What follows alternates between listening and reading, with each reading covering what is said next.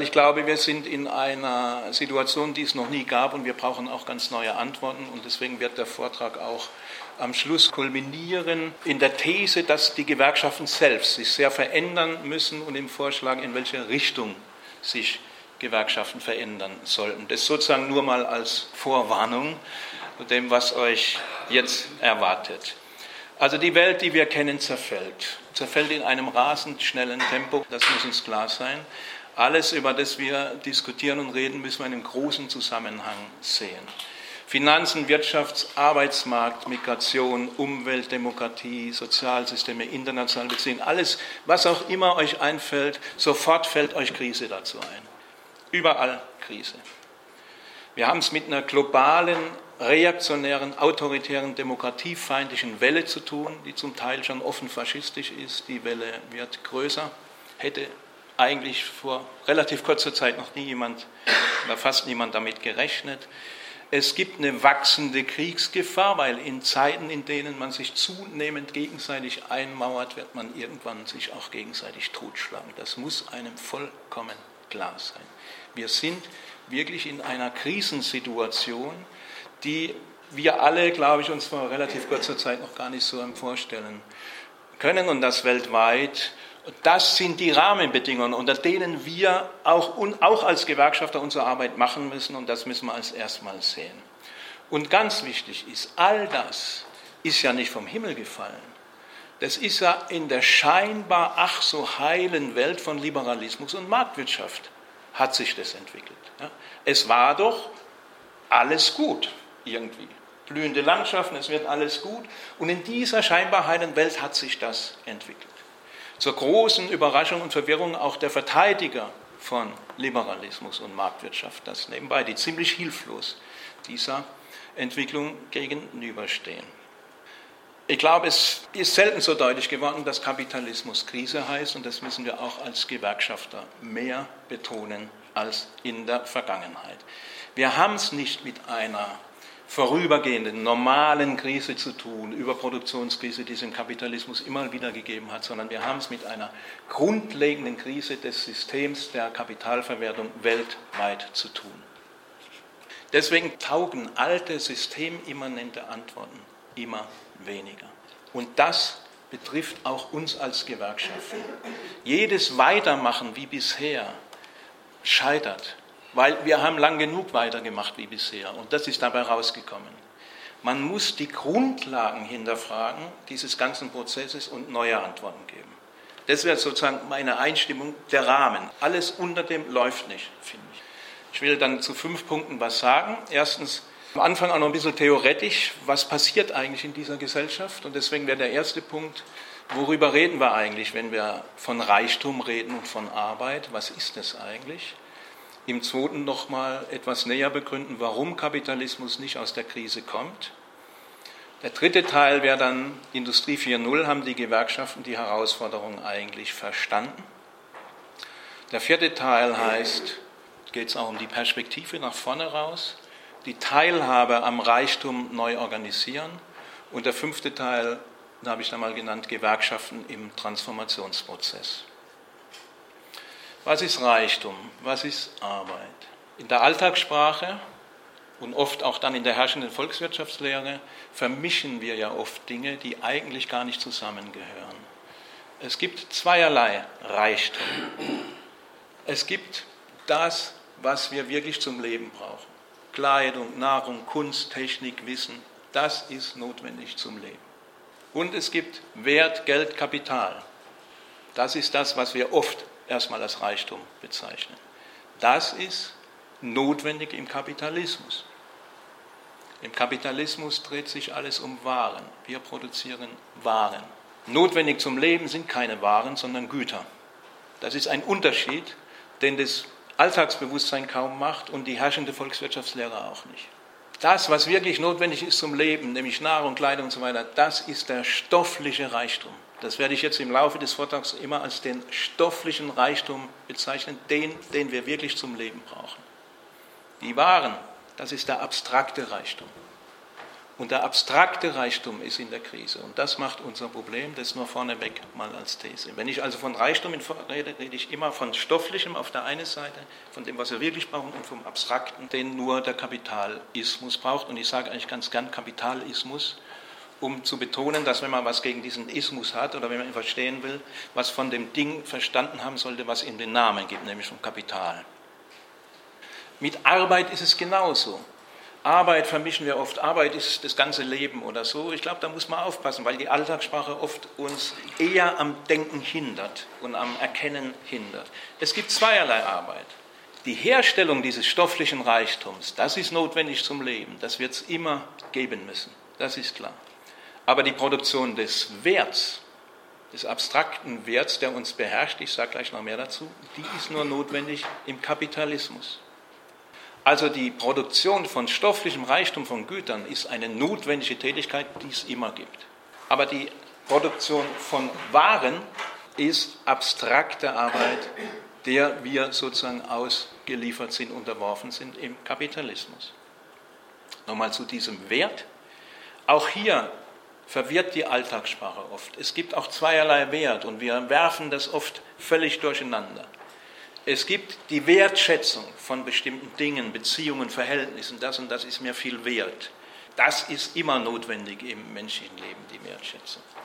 Und es gibt den Wert als Produkt abstrakter, warenproduzierender Arbeit für den Markt. Was gibst du mir, was gebe ich dir, was ist das Äquivalent? Hält sich das am Markt oder geht es unter am Markt? Und dieser Wert ist notwendig im Kapitalismus. Das ist aber nicht der Wert und die Wertschätzung, die wir im Leben brauchen. Das sind zwei Paar Stiefel.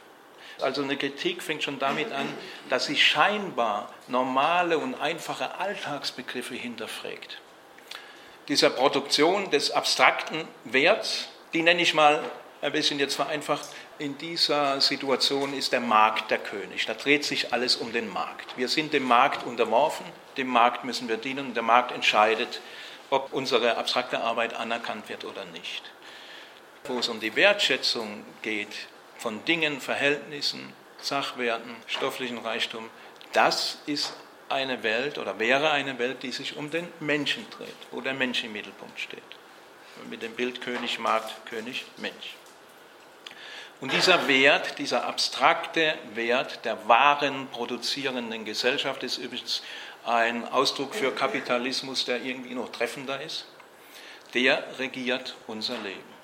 Der regiert unser Leben. Wir müssen uns nach diesem Wert richten. Wenn wir diesen Wert nicht produzieren, der Markt nicht anerkannt, dann geht es uns nicht gut. Wir gehen täglich damit um, mit diesem Wert. Das müssen wir als Kinder schon lernen. Das geht gar nicht anders. Das kennt jeder. Das ist das Geld. Das Geld ist der oberflächliche, handhabbare Ausdruck dieses Werts, der unser Leben beherrscht. Weil über das Geld gibt es auch viele Vorstellungen, so ist seine eine geniale Erfindung, weil da muss man doch nicht Elefantenherden mit sich rumführen, um zu tauschen. Das ist, da können wir gern drüber diskutieren, aber das ist auch nicht, oft nicht verstanden, was Geld eigentlich ist. Geld ist Ausdruck des abstrakten Werts, der uns beherrscht. Die herrschende Volkswirtschaftslehre versteht nicht den Unterschied, den ich jetzt aufgemacht habe. Die herrschende Volkswirtschaftslehre hat keinen Begriff von stofflichem und abstraktem Reichtum. Und sie bildet deswegen Reichtum nur monetär ab. Also sie ist auch der Meinung, auch der stoffliche Reichtum, sie hat den Begriff gar nicht, ist nur monetär abzubilden. Das hier ist aus Gabler Wirtschaftslexikon, führendes VWL-Lexikon, die Definition von Produktivität. Also P mal Y durch klein Pn mal klein Rn, wobei P ist der Preisindex, Y ist das reale Bruttoinlandsprodukt und dann Faktorpreis, Faktor Einsatzmenge. Man sieht, es geht nur um Preis. Es geht immer um Preis, es geht immer um die monetäre Seite. Also die herrschende Volkswirtschaftslehre kann sich Reichtum nur in monetärer Form feststellen und kommt damit zu absurden Schlüssen. Kann die Welt, in der wir leben, und die Krise nicht verstehen, weil sie im Grunde einen Produktivitätsbegriff hat, der problematisch ist. Sie kommt dann tatsächlich zu dem absurden Schluss, dass sich die Produktivität unserer Wirtschaft nicht erhöht. Also hier Beispiel, trotz Digitalisierung, Internet, Robotern wird die Wirtschaft nicht produktiver. Ökonomen sorgen sich deshalb bereits um den Wohlstand. Die Leute strampeln sich ab und werden doch nicht produktiver, schreibt hier der Tagesspiegel. Oder die Welt, der IWF fordert die Deutschen auf, länger zu arbeiten. Die schrumpfende und schnell arbeitende Bevölkerung, eine Wirtschaft, die kaum noch produktiver werde. Ja, und daraus folgen dann eben diese Geschichten wie Rente mit 69, Rente mit 70, das wird nicht reichen. Nur die Rente mit 74 kann helfen. Wir kennen alle diese Diskussion. Es ist überhaupt kein Wunder, dass die allermeisten Jungen nicht mehr an eine Rente glauben. Also wenn die Entwicklung so weitergeht, wer doch heute unter 30 ist, der wird doch mit 80 keine Rente kriegen. Das ist ein offenes Geheimnis, das weiß im Grunde jeder. Und trotzdem ist es systemimmanent. Im System der abstrakten Reichtumsproduktion gibt es keinen Ausweg. Das Problem der herrschenden Volkswirtschaftslehre ist nur, dass sie keinen Blick auf die Produktivität des stofflichen Reichtums hat. Und das gilt es zu erkennen, weil wir können mit immer weniger Arbeit immer mehr stofflichen Reichtum produzieren. Gerade die mikroelektronische Produktivkraftrevolution seit Mitte der 70er Jahre, die kein Ende nimmt, macht das überdeutlich. Das kann man an ganz vielen Beispielen erklären. Das weiß im Grunde auch jeder. Als 1924 dieses erste Fließbandauto vom Band lief, dieses berühmte Modell Ford T, da steckten in einem Auto 813 Arbeitsstunden, also vom Reißbrett bis zur Lackierung.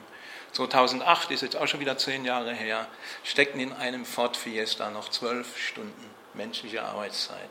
Und der Ford Fiesta war ein bisschen komplizierter als das Modell T.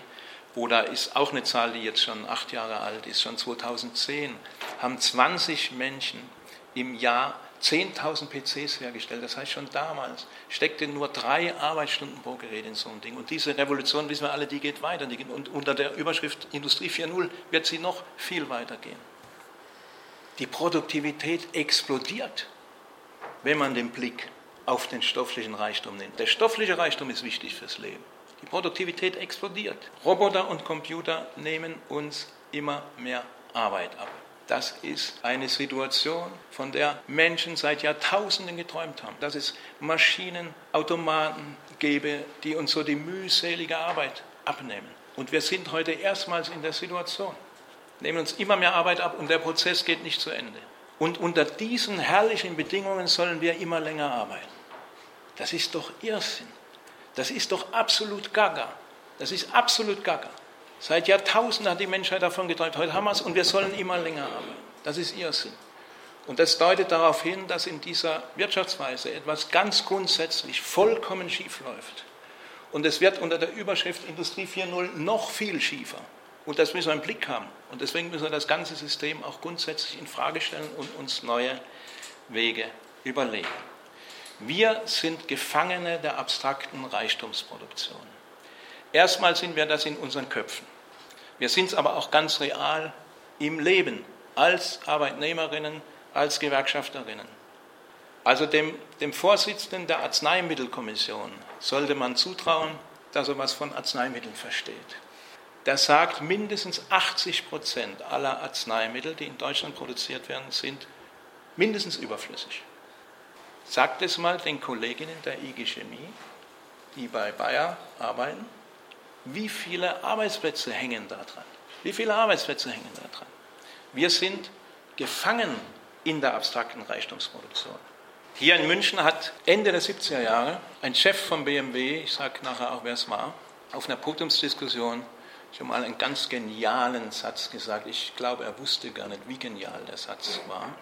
Der wurde damals schon konfrontiert mit der Frage, wissen Sie denn nicht, dass es viel zu viele Autos gibt? Ist Ihnen nicht klar, dass wir nicht die ganze Welt, also Asien, den Ostblock damals noch und Südamerika und irgendwann Afrika und so mit Autos zuschütten können wie hier in Europa, in Westeuropa, das hält doch der Planet nicht aus. Dann sagt er folgenden genialen Satz. Es mag zwar zu viele Automobile auf der Welt geben, aber noch zu wenig BMWs. Und das ist damit hat er genau die irrsinnige Logik dieses Systems auf den Punkt gebracht. Das war übrigens Eberhard von Kuenheim, lange Chef von BMW. Das ist die irrsinnige Logik dieses Systems. Und das muss der Chef von Daimler und VW natürlich auch sagen, von General Motors und von Toyota, ist doch völlig klar. Und nicht nur die Chefs müssen das sagen, die Betriebsräte müssen das auch sagen. Und die Kolleginnen, die ihr Geld verdienen, müssen das auch sagen. Weil du kannst ja dreimal kapiert haben, dass der Laden irgendwann an die Wand fährt.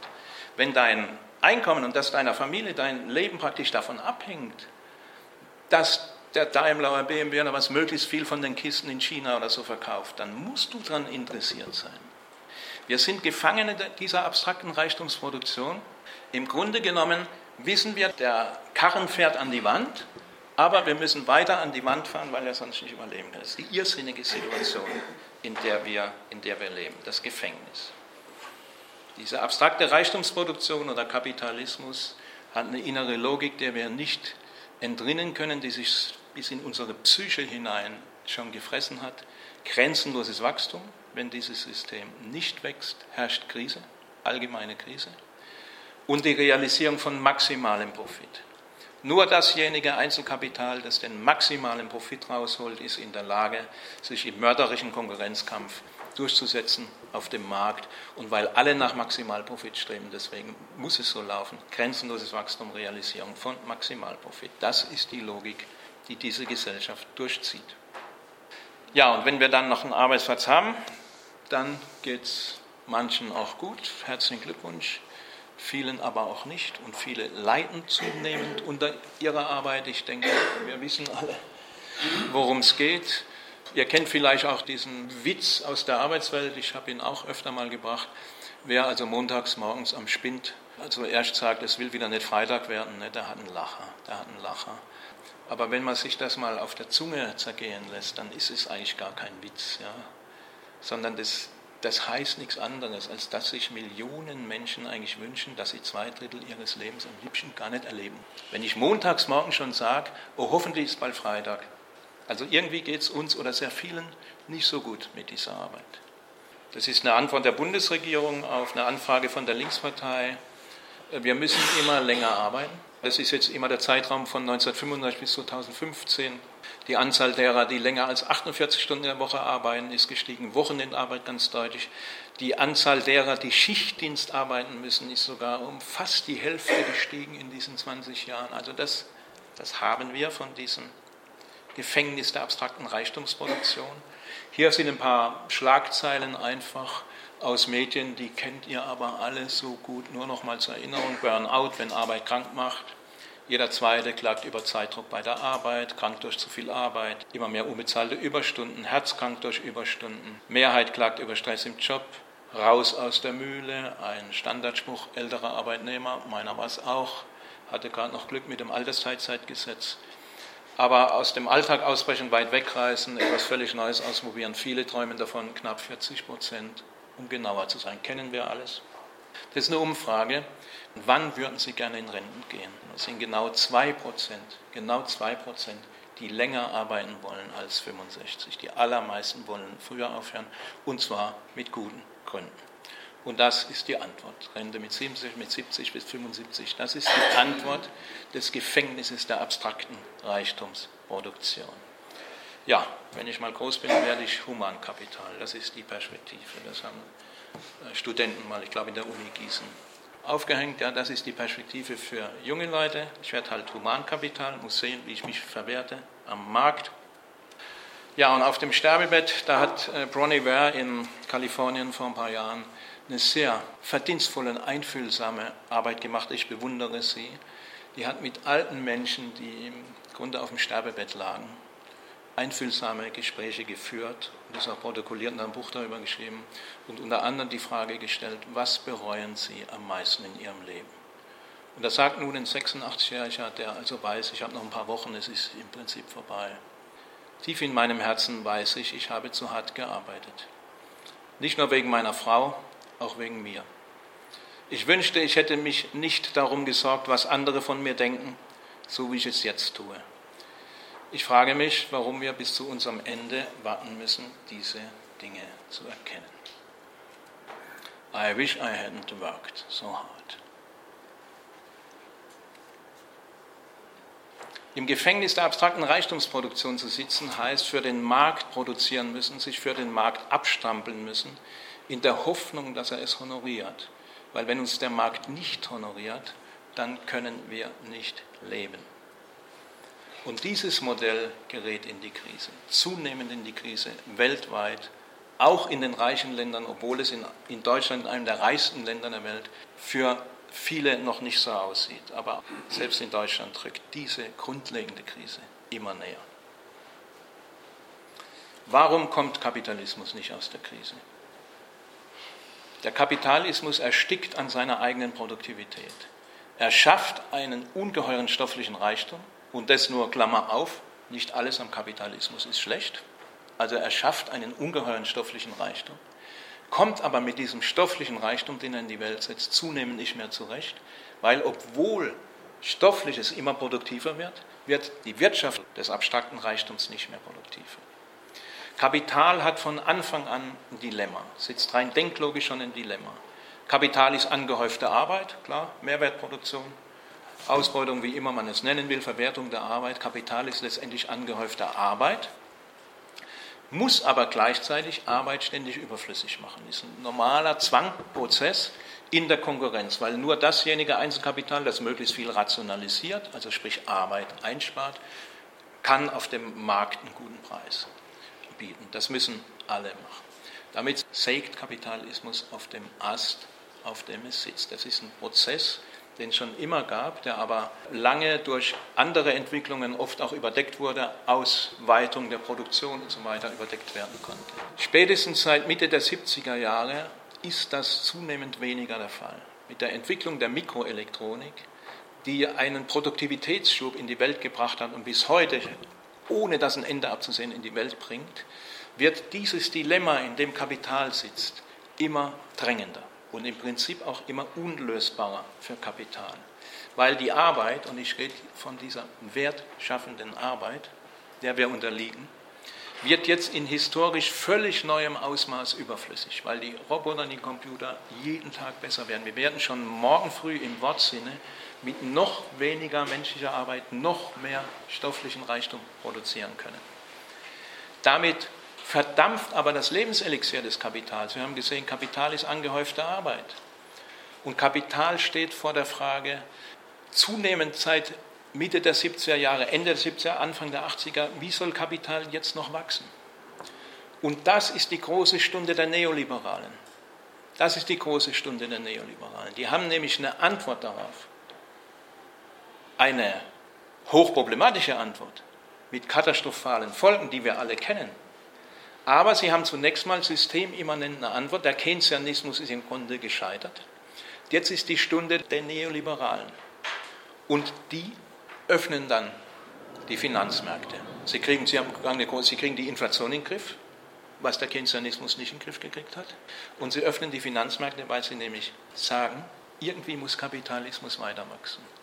Und wir haben es seit Mitte der 70er Jahre weltweit mit 2 Explosionen zu tun, die bis heute nicht aufhören und die zusammengedacht werden müssen, obwohl sie die meisten nicht zusammen denken, aber die gehören zusammen.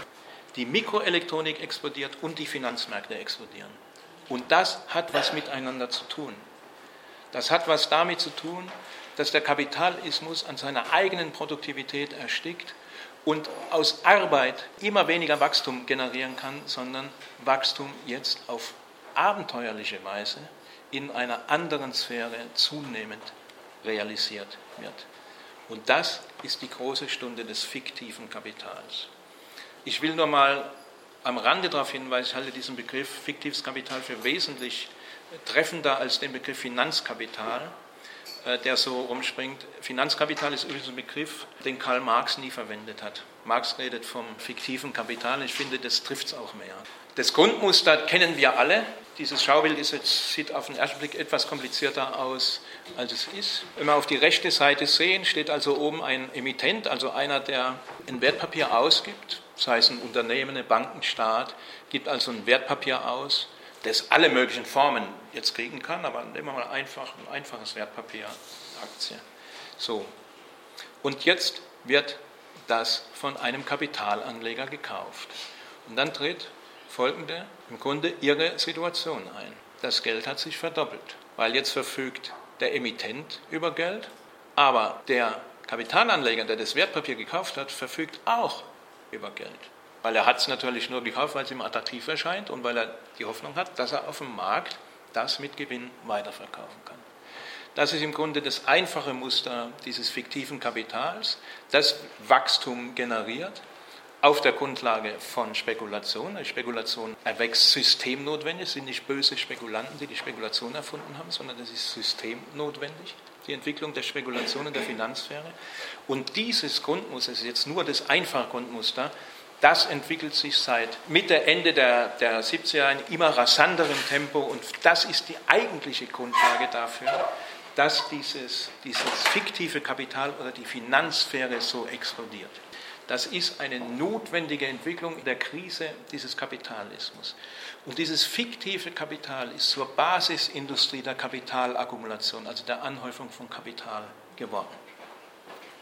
Die Arbeit ist längst zum Anhängsel des fiktiven Kapitals geworden. Da, wo das fiktive Kapital nicht läuft, ist auch keine Arbeit mehr zu schaffen und zu finanzieren. Es gab bei Siemens schon in den 80er Jahren mal, Ende der 80er, diesen Spruch, der eine oder andere kann sich vielleicht noch erinnern, was ist Siemens? Ne? Siemens ist eine große Bank, die sich eine kleine Elektroabteilung leistet. War damals so der Spruch. Da hat man es schon gemerkt so ein bisschen, ja, und das entwickelt sich gigantisch. Die Arbeit hängt weltweit am Tropf des fiktiven Kapitals. Das heißt auch, dass die Politik, und ich sage bewusst die Politik und meine jede Partei, egal ob demokratisch das Land regiert ist, ob es diktatorisch regiert ist und egal welche Partei auch in der Demokratie, Politik muss erstmal für die Akkumulation dieses fiktiven Kapitals sorgen. Wir haben alle das Wort systemrelevant gelernt im Laufe der Krise, die ja seit 2008 irgendwie nicht mehr enden will und wo zunehmend Leute merken, irgendwie ist es vielleicht doch keine ganz normale Krise. Im Laufe dieser Krise haben wir das Wort systemrelevant gelernt und wenn die Politiker sagen, die Banken sind systemrelevant, dann lügen sie nicht, sondern es ist richtig. Das ist zwar ein Skandal, dass es so ist, aber sie sind systemrelevant. Und letztendlich die Zentralbanken. Und nicht Kindergärten, Schulen, Stadtparks oder Tim und Theresa. Das ist das Gefängnis des abstrakten Reichtums. Der stoffliche Reichtum ist nicht systemrelevant. Der abstrakte Reichtum ist systemrelevant. Kapitalismus geht nur noch mit aufgeblähten Finanzmärkten. Natürlich liegt der Gedanke nahe, Mensch, das viele Geld, das um den Globus schwirrt in der Finanzsphäre. Warum nimmt man das nicht für Kindergärten, Stadtparks und Schulen? Der Gedanke liegt nahe. Und damit wir uns nicht falsch verstehen, zur Forderung muss man auch stellen. Also ich habe auch mit meinen Kolleginnen zusammen Kampagnen organisiert, mehr Geld für Krankenhäuser und so weiter. Der Trugschluss ist nur, dass wenn das flächendeckend gemacht würde, dass dann schon wieder alles gut wäre. Weil das Problem ist, dass Kindergärten, Stadtparks, Schulen stofflicher Reichtum sind. Mit denen kann man kein unendliches Wachstum und ewigen Maximalprofit generieren. Wir haben aber gesehen, dass unendliches Wachstum und ewiger Maximalprofit das Lebenselixier dieses Systems sind. Und deswegen würde, wenn so etwas flächendeckend realisiert wäre, wäre es am Anfang kurzfristig und sicher mal gut für uns, aber es würde dauerhaft die Krise dieses Systems noch weiter verschärfen. Das ist die irre Wahrheit.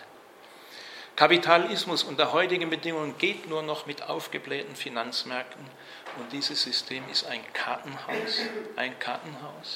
Das wird immer deutlicher, als 2008 Lehman Brothers zusammenbrach, renommiertes Bankhaus und dann ganz schnell das ganze Finanzsystem der Welt innerhalb von Stunden ins Straucheln kam, weil eine Bank der anderen nicht mehr getraut hat.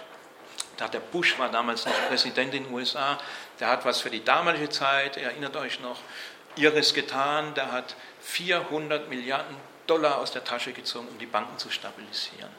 Wo hat der Kerl das Geld her? Hat er natürlich gedruckt, also am Computer generiert, können ja Staaten machen, zumindest eine Zeit lang. Die Chinesen, die Europäer haben nachgezogen.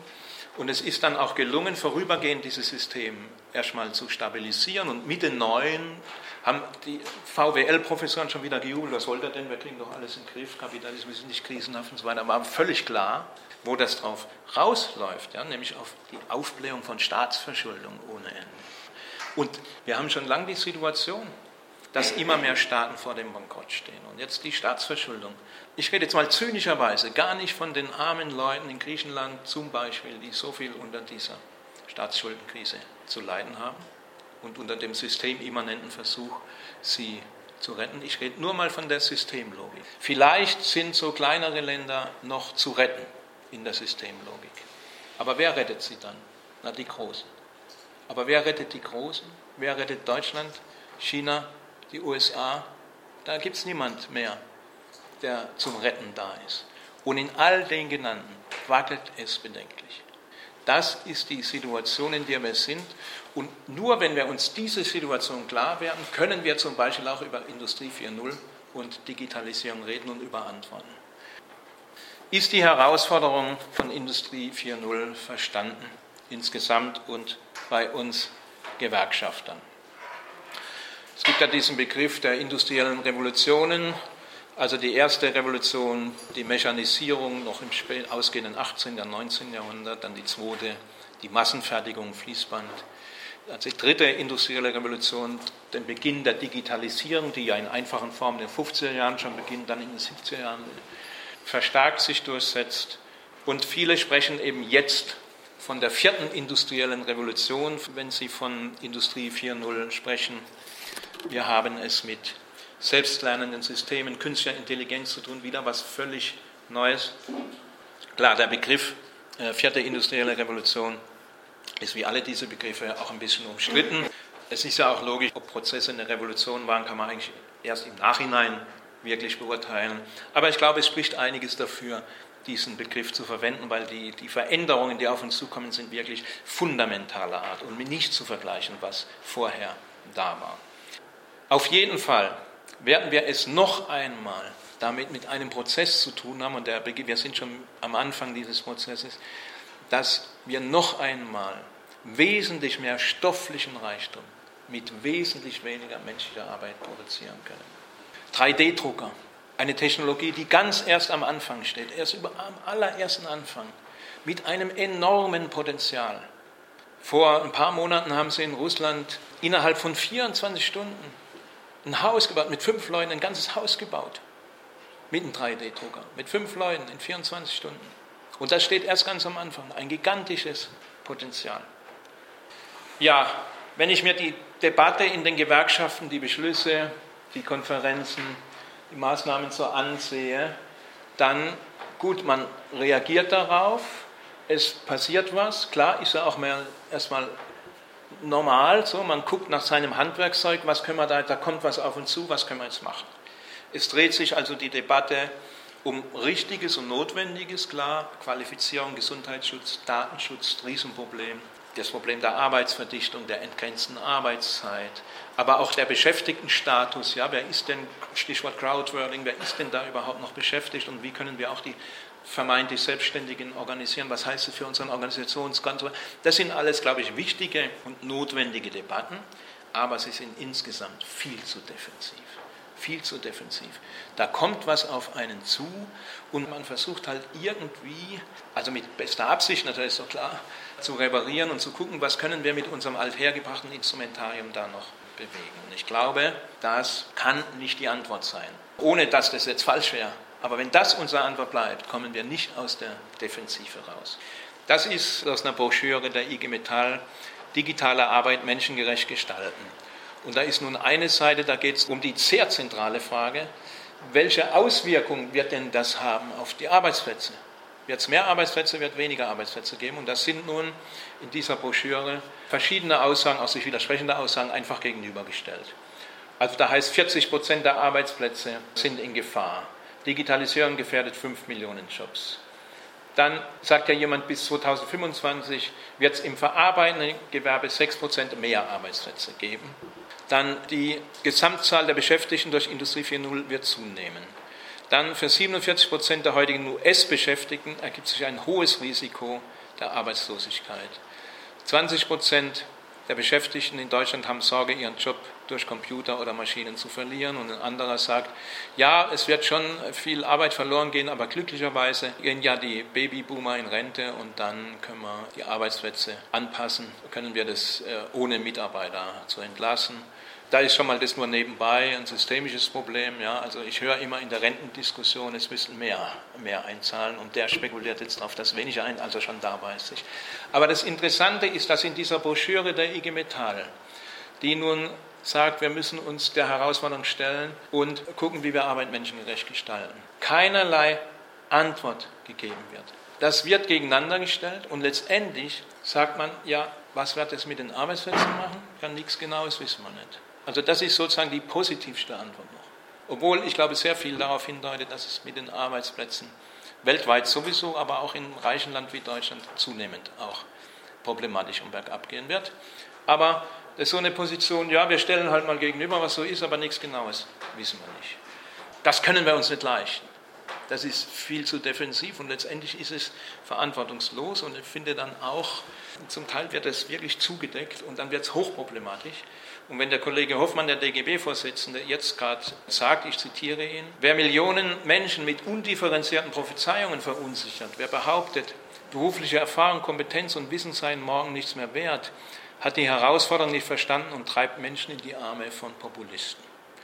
Da würde ich sagen, lieber Rainer Hoffmann, pass mal auf, ob wir als Gewerkschaft, wenn wir die wirkliche Herausforderung nicht verstehen und wirklich nur sagen können, Arbeitsplätze, nichts Genaues weiß man nicht, ob wir dann nicht vielleicht gerade die Menschen in die Arme von Populisten treiben. Das kann doch keine Antwort sein. Es gibt in der ganzen Diskussion, es gibt ein paar interessante Sachen zu qualifizieren, Gesundheitsschutz und so weiter, aber es gibt keinerlei Konzept für den Fall, der zumindest sehr wahrscheinlich ist, dass die Beschäftigtenzahl massiv abnehmen wird. Das kann nicht unsere Antwort sein. Dazu braucht es Konzepte, dazu braucht es eine Antwort und dazu braucht es neue Antworten, andere Antworten als die, die wir bisher gegeben haben. Und dazu reicht das klassische gewerkschaftliche Instrumentarium nicht mehr aus. Das ist diese Studie von Frey und Osborne, die nach wie vor nicht widerlegt ist und durch viele andere Studien auch belegt wird. Ich habe vorhin genannt, es gibt auch ein paar andere. Ja, es ist umstritten, aber es ist, nach meiner Wahrnehmung geht es deutlich in die Richtung und werden diese Aussagen oder Analysen auch deutlich stärker im Diskurs. Die sehen also, in USA und Europa werden die innerhalb der nächsten 20 Jahren annähernd die Hälfte aller Arbeitsplätze bedroht sein. Und wir sehen, dass in den sogenannten unentwickelten armen Ländern das noch viel mehr sein wird. 80-85% an Arbeitsplätzen, die bedroht sind. Und das sind bei weitem nicht mehr nur die sogenannten weniger qualifizierten Jobs, sondern künstliche Intelligenz, selbstständige Systeme heißt zum Beispiel Journalismus, immer mehr Computer schreiben Texte, Roboter werden besser als Chirurgen operieren. Und wir sind mitten dabei. Computer sind jetzt Stand heute so weit, dass sie Ärzte bei Diagnosen schlagen. Hautkrebs, Beurteilung von Röntgenbildern. Schon heute sind Computer besser als hochqualifizierte Oberärzte, Chefärzte. Computer schlagen Versicherungsexperten, und zwar wirklich Experten, bei der Aufsetzung hochkomplizierter Verträge. Und sie schlagen die weltbesten Go-Spieler. Ich kann nicht Go spielen, ich weiß nur, Go ist ein Spiel, das noch wesentlich komplizierter ist als Schach. Wesentlich komplizierter. Ich habe mir sagen lassen, in Go gibt es 10 hoch 180 Lösungen, eine unvorstellbare Zahl. Das ganze Universum hat 10 hoch 80 Atome, also irrsinnig. Und die Leute, die in künstlicher Intelligenz arbeiten, vor 2 Jahren haben die ersten Computer die Schachweltmeister geschlagen. Und dann haben die Leute, die an der künstlichen Intelligenz gesagt, okay, aber Go wird nie laufen. Kein Computer wird jemals die besten Go-Spieler schlagen. Und das vor 2 Jahren haben selbst die führenden Leute, die künstliche Intelligenz machen, gesagt, das wird nie stattfinden. Und wir haben es jetzt schon. Seit 2 Jahren gibt es schon Computer, die leistungsfähiger sind als das Gehirn einer Biene. Und Bienen sind außerordentlich intelligent. Wenn die Entwicklung so weitergeht, dann werden wir im Jahr 22 Computer haben, die das Gehirn einer Maus übertreffen. Im Jahr 27 sind wir mit Katzengehirn und im Jahr 29 werden wir Computer haben, die leistungsfähiger als das menschliche Gehirn sind. Wir leben am Beginn einer vollkommen neuen Zeit, die völlig neue Herausforderungen stellt.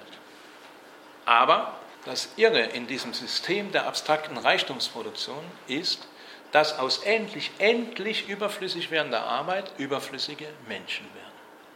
Also nicht falsch verstehen, kein Mensch ist überflüssig, aber in der Systemlogik überflüssig, weil Computer, Roboter die Arbeit besser machen, billiger machen, weil der Markt die Leute als überflüssig ausspuckt. Das System der abstrakten Reichtumsproduktion steht der Aneignung des stofflichen Reichtums zunehmend im Wege. weltweit. Das ist ein Bild von George Grosz aus der Weimarer Zeit. Also das kennt ihr vielleicht, diese verarmte, hungernde Familie vor dem reichen Schaufenster. Weltweit haben wir in vieler Hinsicht diese Situation schon. Da ist es nicht das Schaufenster, da ist es halt der Fernseher. Und im Grunde kriegen auch sehr viele Menschen mit, wie in anderen Weltteilen gelebt wird. Wir haben aber auch in den vermeintlich reichen Ländern zunehmend dieses Phänomen, wenn es auch, ich sage nochmal, auch uns gerade in Deutschland, einigen reichen Ländern noch nicht so geht. Aber das ist eine Tendenz. Entweder es drohen Massenelend und extreme soziale Verwerfungen oder wir kriegen das in den Griff. Und dann gibt es auch welche, die sagen, ach, das ist alles Hysterie und das stimmt alles gar nicht. Das wurde schon immer so an die Wand gemalt und es ist gar nicht so gekommen. Und es werden schon genug neue Arbeitsplätze entstehen. Das gibt es ja auch in den Gewerkschaften, diese Position. Ich halte die für sehr fragwürdig. Ich glaube, es gibt sehr viele gute Argumente dagegen. Aber auffallend ist, wenn wir uns mal angucken, wie diejenigen argumentieren, die sagen, es wird schon irgendwie nicht so heiß kommen, es wird genug geben. Dann fällt auf, dass sie immer nur über Deutschland reden. Also hier zum Beispiel die IG Metall-Broschüre, Digitalisierung der Industriearbeit. Kann Industrie 4.0 zu einem Jobmotor werden? Können neue Geschäftsmodelle entwickelt, nachhaltig verankert werden? Die Voraussetzungen dafür sind gegeben. Die deutsche Industrie als Fabrikausrüster der Welt sowie eine hohe Innovationsfähigkeit, beispielsweise Maschinen, Anlagenbau, könnten neue Beschäftigungsperspektiven eröffnen. Wenn dem so wäre, also Fragezeichen, ob überhaupt, aber selbst wenn dem so wäre, das heißt, da wird darauf gesetzt, dass Deutschland der Fabrikausrüster der Welt ist. Was machen andere? Der Exportweltmeister kann nicht dauernd auf Kosten des Restes der Welt leben. Und es wird immer deutlicher, dass auch die Krise auf Deutschland zurückschlägt. Es wird immer deutlicher. Also nur darauf zu setzen, dass das schon irgendwie so weitergehen wird und wir immer der Exportweltmeister bleiben und die Welt zuschütten, das heißt ja implizit, sollen die doch sehen, wo sie bleiben. Sollen die doch sehen, wo sie bleiben, und die reden wir gar nicht, wir gucken nur bei uns. Und das ist natürlich eine katastrophale Herangehensweise, die erstens deswegen immer weniger trägt, weil sie auch in Deutschland immer weniger haltbar ist, auf uns zurückschlägt, weil eine solche Entwicklung natürlich den Migrationsdruck auf die reichen Länder noch verstärkt erhöhen wird, ist doch logisch. Das hat doch alles keine Perspektive, dann nur von Deutschland zu reden oder von den wenigen reichen Ländern. Und alle, die sagen, es wird genug Arbeitsplätze geben, die beziehen sich, wenn er hinguckt, alle nur auf Deutschland. So kann man heute in der Welt nicht mehr agieren. Also wenn überhaupt dieser Schub nochmal mehr Arbeitsplätze schafft, dann nur in einigen wenigen reichen Ländern auf Kosten der Abgehängten, der weltweit Abgehängten und auch eine zunehmend größere Anzahl der Abgehängten im eigenen Land, in den eigenen Ländern, die einfach nicht mehr konkurrenzfähig sind, weil der Markt sie ausspuckt, weil sie am Markt nicht mehr bestehen können. Und nun, um auf die Entwicklungsländer oder die sogenannte Dritte Welt nochmal zu kommen, da gibt es ja nun auch die These von welchen, die gerade gegen dieses Argument, die Roboterisierung und so kostet langfristige Arbeitsplätze, sagen, aber das stimmt doch alles gar nicht, schaut euch doch die Zahlen an. Gerade in Ländern des globalen Südens gab es doch zum Teil eine enorme Entwicklung, und das vor allem mit der Textilindustrie. Und es gibt tatsächlich einen kleinen Boom seit einigen Ländern, Haiti, Bangladesch, Kambodscha, Sri Lanka und so weiter, der auf der Entwicklung der Textilindustrie beruht. Ich rede jetzt überhaupt nicht über die katastrophalen Bedingungen, wie die Leute dort schuften müssen in diesen Buden. T-Shirts herstellen in Bangladesch und so weiter, da rede ich gar nicht drüber, sondern die Frage ist, ist das System immanent tragbar? Erstmal sind tatsächlich eine Reihe von übelsten Arbeitsplätzen, aber Arbeitsplätzen entstanden durch die Textilindustrie. Aber jetzt gibt es seit einigen Monaten eine vollkommen neue technologische Entwicklung. Jetzt kommt nämlich der Nähroboter. Und das Nähen ist eine ziemlich komplizierte Tätigkeit, und bisher gab es keine Roboter, die nähen können. Und jetzt gibt es Roboter, die nähen können. So. Und ich habe das aus der Welt, und ich zitiere eigentlich ganz gern die Welt, weil die Welt ist eigentlich nicht bekannt dafür, jetzt ein Kampfblatt gegen Kapitalismus zu sein. Deswegen ist es besonders interessant, was aus dieser Ecke auch immer wieder kommt. Ja? Und die sagen, unter der Überschrift der Todesstich des Nähroboters, Roboter lernen, was sie bisher nie konnten, Textilfabriken dürfen bald ohne Menschen auskommen, das zerstört das Wachstumsmodell armer Länder und mancherorts womöglich 80% der Jobs. Also nur darauf spekulieren, dass vielleicht die deutsche Exportindustrie noch eine Zeit lang die Welt zuschütten kann, ist kurzsichtig, ist letztendlich auch verantwortungslos, wird der Dimension der Herausforderung in keiner Weise gerecht. Also es ist höchst fraglich, ob genug Arbeitsplätze neue entstehen werden und weltweit schon gar nicht. Aber ich konzediere an die Leute, die meinen, es wird so kommen. Und sag mal, okay, und solltet ihr recht haben, ich glaube nicht, dass ihr recht habt, aber solltet ihr recht haben, wollen wir das überhaupt? Wollen wir das überhaupt bei den Möglichkeiten, die sich ergeben, durch die Roboter und die Computerisierung? Wollen wir noch mehr sinnlosen Stress, Überstunden, Herzinfarkt, Burnout, Rente mit 75, für noch viel mehr, viel zu viele Autos, für noch viel mehr unnötige Medikamente, für noch viel mehr Wegwerfprodukte, die zufällig nach 2 Jahren natürlich kaputt gehen, sodass neue gekauft werden müssen?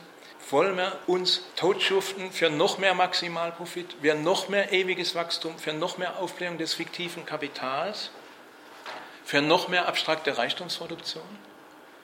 Und das unter den Bedingungen, die wir haben. 10% ist immer drin, ne? Das ist der Managerspruch üblich. Ja? 10% geht ja immer, kennen wir alle seit Jahren. Ja? Wie lange soll das weitergehen? 10% immer noch mehr? Wie viele Leute sind denn schon krank durch Arbeit? Wollen wir das überhaupt? Wir müssen raus aus der Defensive. Und rauskommen aus der Defensive heißt vor allem, und in erster Linie mal aus dem Kopf rauskommen aus der Defensive. Wir müssen die Dinge vollkommen anders sehen. Wir müssen sagen, schön, dass uns die Arbeit ausgeht. Ja, das ist doch klasse, dass wir eine solche technologische Entwicklung haben. Und daraus müssen wir was machen. Die Teilhabe am gesellschaftlichen Reichtum neu organisieren. Wie wollen wir es? Wollen wir es so wie in der Schweiz? Da gibt es ja nun dieses, in meinen Augen, fragwürdige Instrument der Volksabstimmungen. Da gab es vor ein paar Jahren eine Initiative, 6 Wochen Urlaub für alle. Also es war nun tatsächlich nicht die Forderung nach Weltrevolution. Und die Arbeitgeberverbände haben so argumentiert, ihr seht hier im Plakat, mehr Ferien heißt weniger Jobs, deswegen nein. Es haben 72% sind dem gefolgt, ist abgelehnt worden. 72% sind genau in der Logik dieses Systems, ja, ist eine irre Logik, weil das hieße ja, wenn das Plakat stimmt, hieße das ja, wenn wir überhaupt keine Ferien haben, haben wir noch mehr Jobs. Ne? Eine völlig irre Logik, 72%. Wollen wir das? Wollen wir uns so mit dieser Arbeit, die uns so viel zusetzt, identifizieren? Oder wollen wir das? Das ist von 1984, das nach meinem Erlebnis beste Losung, die in der Gewerkschaft jemals kreiert wurde. Das haben damals beim Kampf um die 35-Stunden-Woche die IG Metall-Frauen kreiert. Und das war die Losung, mehr Zeit zum Leben, lieben, lachen. Das war, hey, ich will nicht mein ganzes Leben nur mit der Arbeit, ich will mehr Zeit haben. Und das war was ganz anderes, als was wir oft so als Gewerkschaft machen. Ach, guck mal, wir sind doch die schlaueren Kapitalisten und wenn wir ein bisschen die Massenkaufhaft erhöhen, dann ist doch das für die Wirtschaft gut und so. Nein, ich will mehr von meinem Leben. Ich will mehr von meinem Leben.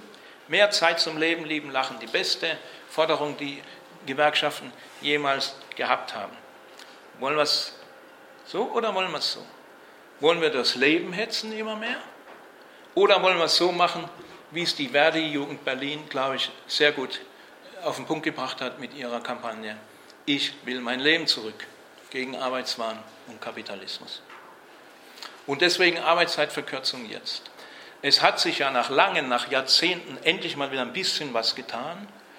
IG Metall mit diesen 28 Stunden, ihr kennt das alle, da ist viel auch zu kritisieren, das ist klar, aber aus meiner Sicht war es, wenigstens mal wurde das wieder thematisiert und wenigstens mal tut sich mal wieder ein bisschen was und es gibt auch bei Verdi und so mehr Diskussionen darüber. Sicher, der schwächste Punkt da war auch, dass keine Forderung für alle gestellt wurde und so weiter. Ja? Aber zum ersten Mal seit Jahrzehnten tut sich wieder was in der Frage der Arbeitszeit, da tut sich aber viel zu wenig. Vor dem Hintergrund der Möglichkeiten und der Chancen, die wir haben, müssen wir ganz andere Forderungen stellen. Es geht um die 30-Stunden-Woche, um die 20-Stunden-Woche, um die 10-Stunden-Woche und jeder sagt, ja, da komme ich gleich noch drauf. Weil das ist der nächste Punkt, da komme ich gleich noch drauf. Das ist alles drin, dass die Entwicklung der Produktivität, des stofflichen Reichtums hat ungeahnte Möglichkeiten. Und wir haben noch überhaupt nicht über den ökologischen Aspekt geredet. Wir haben jetzt darüber geredet, dass es die stofflichen Voraussetzungen sind da, die Technologie ist da, dass wir wollen sollten, also mehr mit unserem Leben anfangen können, raus sollen wir auch. Und der dritte große Punkt ist die Ökologie. Über die haben wir noch gar nicht geredet.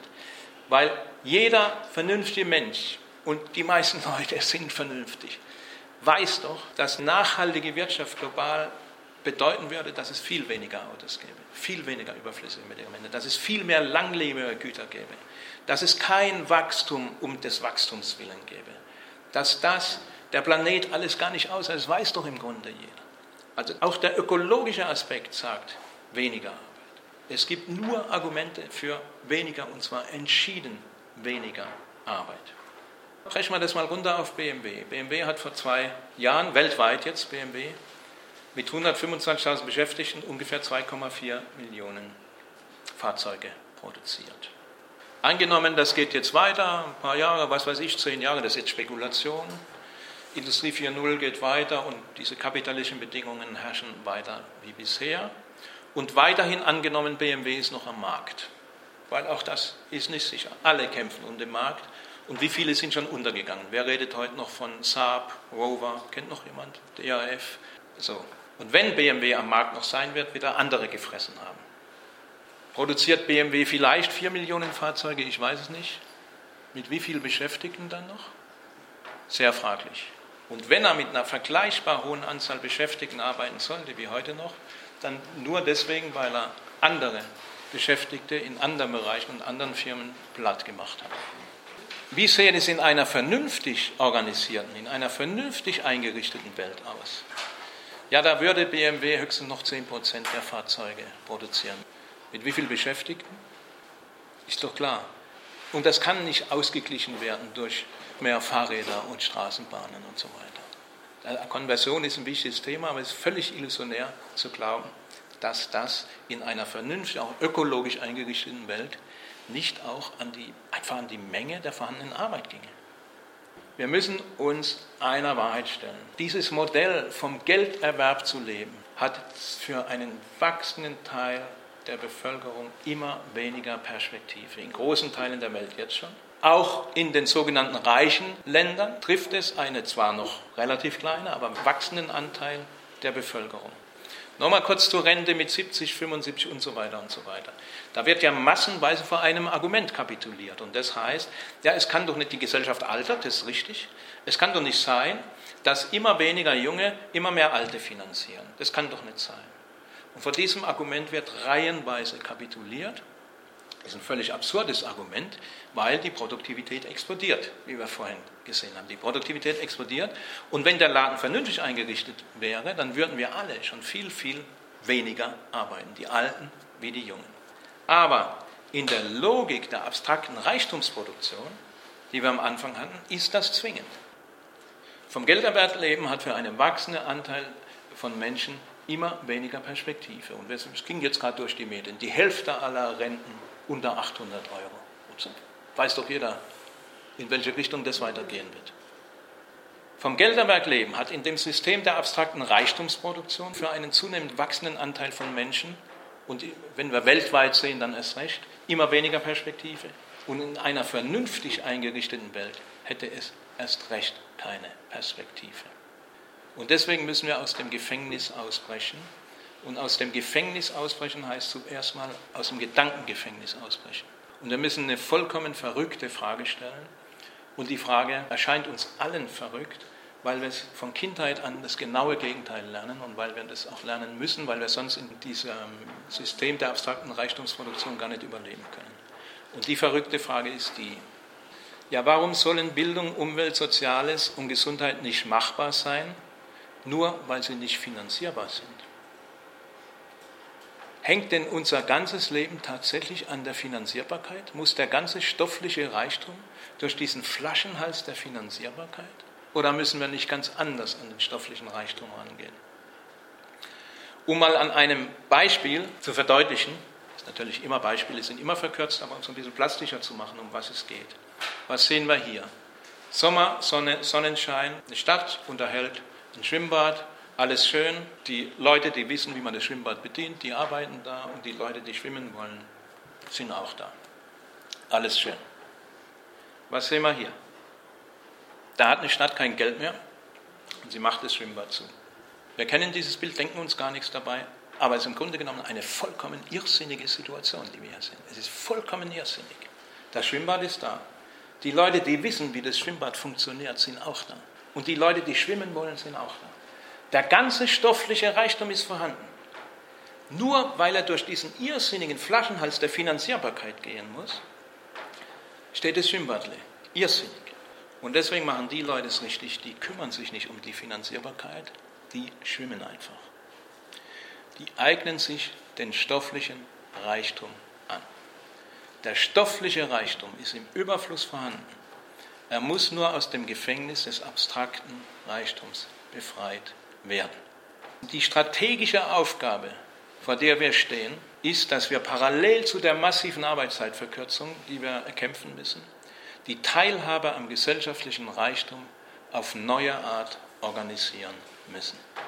Dazu nur ein kleines Beispiel, auch wieder immer auch vereinfacht, aber dafür plastisch. Wenn ich auf meinem Balkon stehe und hinten ins Karree gucke, dann wohnen da ungefähr 200 Menschen. Da überlege ich mir, wie viele Bohrmaschinen haben die? Wie viele Bohrmaschinen haben die 200 Leute? Die haben eine 2, 3 oder so weiter. Ja, da kommen, das sind auch eine 10 und das sind eine 20. Das sind wahrscheinlich, was weiß ich, 35 oder was weiß ich. Ich habe auch eine. Das ist ihr Sinn. Wie oft ist die Bohrmaschine im Betrieb? Wenn die sich, nur die 200 Leute in meinem Karree, ein bisschen anders sozial organisieren würden, und würden unter der Überschrift Laientauschen schenken, würden denen 5 Bohrmaschinen, dicke reichen, mindestens 5, dicke reichen.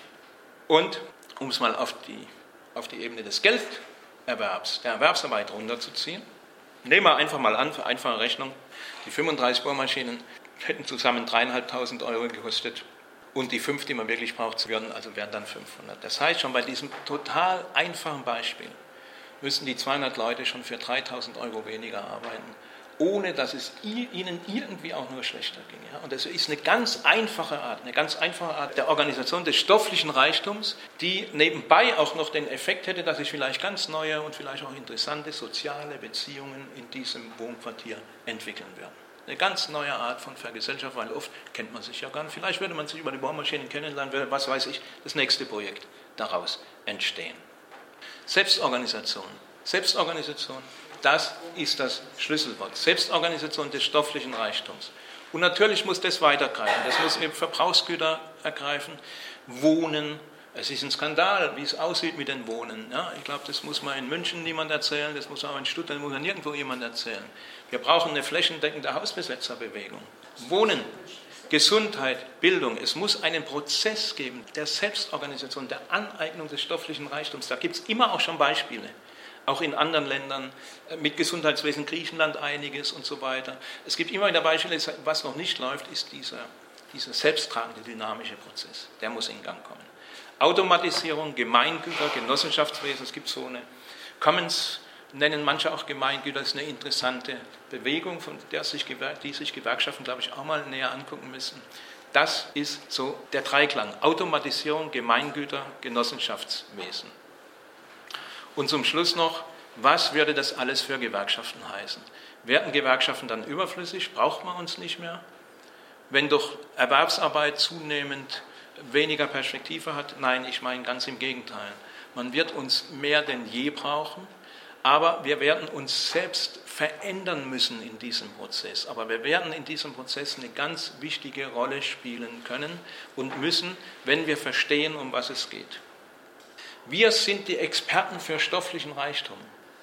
Nirgendwo ist so viel Fachkompetenz aus fast allen Berufen, gesellschaftlichen Bereichen organisiert wie in den Gewerkschaften. Millionen Mitglieder wissen doch ganz genau, wie man langlebige Güter herstellt, wie man gut pflegt, wie man gut unterrichtet, sinnvoll verwaltet, umweltverträglich arbeitet und so weiter.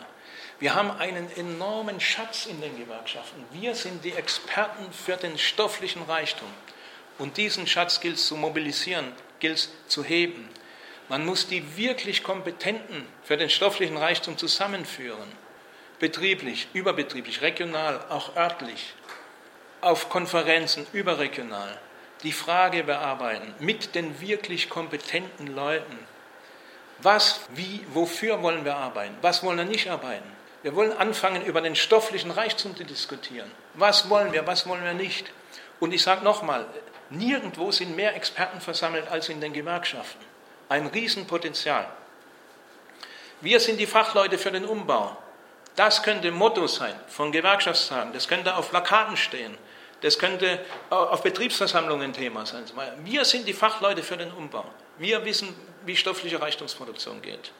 Gewerkschaften müssen zum Motor gesellschaftlicher Bündnisse werden. Der Kampf um massive Arbeitszeitverkürzung, da werden Gewerkschaften eine zentrale Rolle spielen, das ist klar. Aber sie werden es nicht alleine schaffen. Es muss eine gesamtgesellschaftliche Bewegung werden. Da gibt es ganz viele Ansatzpunkte auch. Wir brauchen letztendlich eine Stimmung in der Gesellschaft, wo die Oma beim Lidl an der Kasse sagt, es ist eine Schweinerei, dass die Roboter und die Computer immer besser werden und wenn meine Enkelin mal so alt ist wie ich, wird sie keine Rente kriegen. Und alle, die hinter ihr in der Schlange stehen müssen, einstimmen und sagen, ja, so geht es nicht weiter. So eine Stimmung brauchen wir in der Gesellschaft und wir können da an ganz vieles anknüpfen, was jetzt erstmal ein bisschen außerhalb der Gewerkschaften, wo Gewerkschaften vielleicht erstmal nicht so viel damit zu tun haben, wo sie aber mehr damit zu tun haben sollten. Zum Beispiel die ganze Frage der Reproduktionsarbeit und der Hausarbeit, die also im Feminismus in der Frauenbewegung eine Riesenrolle spielen. Reproduktionsarbeit, Hausarbeit gerecht verteilen, das heißt natürlich auch Arbeitszeit verkürzen. Also in diesem ganzen Bereich, da ist enormes Bündnispotenzial. Wir müssen zugehen auf Bewegungen für Umweltschutz, Degrowth, also diese wachstumskritischen Bewegungen, solidarische Ökonomie, Commons, gemein. Es gibt durchaus gar nicht so wenige Leute, die sich Gedanken machen, die auch manches schon auf die Beine kriegen, denen es aber auch an starken Partnern mangelt. Und uns mangelt es bisher an der Fähigkeit oder dem Willen und dem Blick, auf solche Leute auch zuzugehen. Migranten einzubeziehen, Solidarität organisieren. Ganz wichtig, Internationalisierung von Gewerkschaftsarbeit, ganz wichtig, weil diese Prozesse können nur international ablaufen. Stadtteilarbeit. Warum mischen sich Gewerkschaften nicht in Kommunalpolitik ein? In der Kommune wird immer irgendwas gebaut, da sind Entscheidungen zu treffen, da sagen Gewerkschaften so. Bei uns sind die Expertinnen für den stofflichen Reichtum da. Und wir diskutieren jetzt mal, ob diese Brücke wirklich gebaut werden soll oder wie man die Brücke anders bauen könnte oder sowas. Weil hier sind die Fachleute. Gewerkschaftliche Kommunalpolitik zum Beispiel. Gewerkschaftliche Stadtteilarbeit. Wir brauchen neue Horizonte. Gewerkschaften als Visionäre der Zukunft. Die Möglichkeit haben wir. Und dann setzen wir im Übrigen auch diesen Trend hin zum Rechtspopulismus. Dann könnten wir was entgegensetzen. Wir haben ein Zukunftsbild. Und dazu muss Kapitalismuskritik eine wesentlich stärkere Rolle spielen wieder für Gewerkschaften. Er hat früher eine starke Rolle gespielt. Also wenn ihr euch mal das DGB-Grundsatzprogramm von 49 anguckt und so, dann ging das zurück. Gut, es gibt auch Gründe, es ist auch ein Stück weit nachvollziehbar, weil in dieser Wirtschaftswunderzeit und so ging es ja auch erstmal aufwärts und so. Und da war erstmal auch für viele die Welt halbwegs in Ordnung und so. Und dann ging das ein bisschen zurück mit der Kapitalismuskritik. Aber das ist vorbei. Man muss heute wieder viel mehr über Kapitalismus reden und was das eigentlich ist. Und das auch verbreiten als Gewerkschaft. Und wir haben so im gewerkschaftlichen Rucksack so ein paar Sachen. Ja, um die ist es leider ein bisschen arg still geworden, aber da ist manches am Potenzial drin, was vielleicht durchaus zukunftsfähig wäre. Ich erinnere an Schlagworte wie Wirtschaftsdemokratie, Genossenschaften, Gewerkschaftsgenossenschaftswesen, Vergesellschaftungsforderungen, DGB, Grundsatzprogramm 1949 für Gesellschaftung, Schlüsselindustrien und so. Wir haben einiges im Gepäck, was man mal abklopfen müsste, auf seine Zukunftsfähigkeit, was man sicher nicht 1:1 von damals übernehmen kann, was aber von der Sache ja immer interessanter wird. Gewerkschaften haben was anzubieten in der Situation. Da muss man mobilisieren. Interessenvertretung heißt nicht nur Interessenvertretung im Betrieb. Interessenvertretung heißt viel mehr. Interessenvertretung heißt auf allen Ebenen Eintreten für den großen sozial-ökologischen Umbau, den wir brauchen. Das wird aber auch für die Gewerkschaften selbst heißen, dass sie sich verändern müssen. Gewerkschaften können auch nicht das bleiben, was sie sind. Sie müssen auch wachsen, sich verändern. Gewerkschaften werden Teil dieses Transformationsprozesses sein müssen. Je mehr dieser gesellschaftliche Umbau gelingen sollte, umso mehr werden wir uns auch verändern. Wir werden nicht mehr defensive Akteure im Gefängnis der abstrakten Reichtumsproduktion sein, sondern wir werden offensive Gestalter des stofflichen Reichtums sein in einer Gesellschaft, in der der Mensch wirklich im Mittelpunkt steht. Das danke ich euch für die Aufmerksamkeit und dann jetzt gerne Diskussion, solange ihr wollt. Vielen Dank. Gerne. Okay.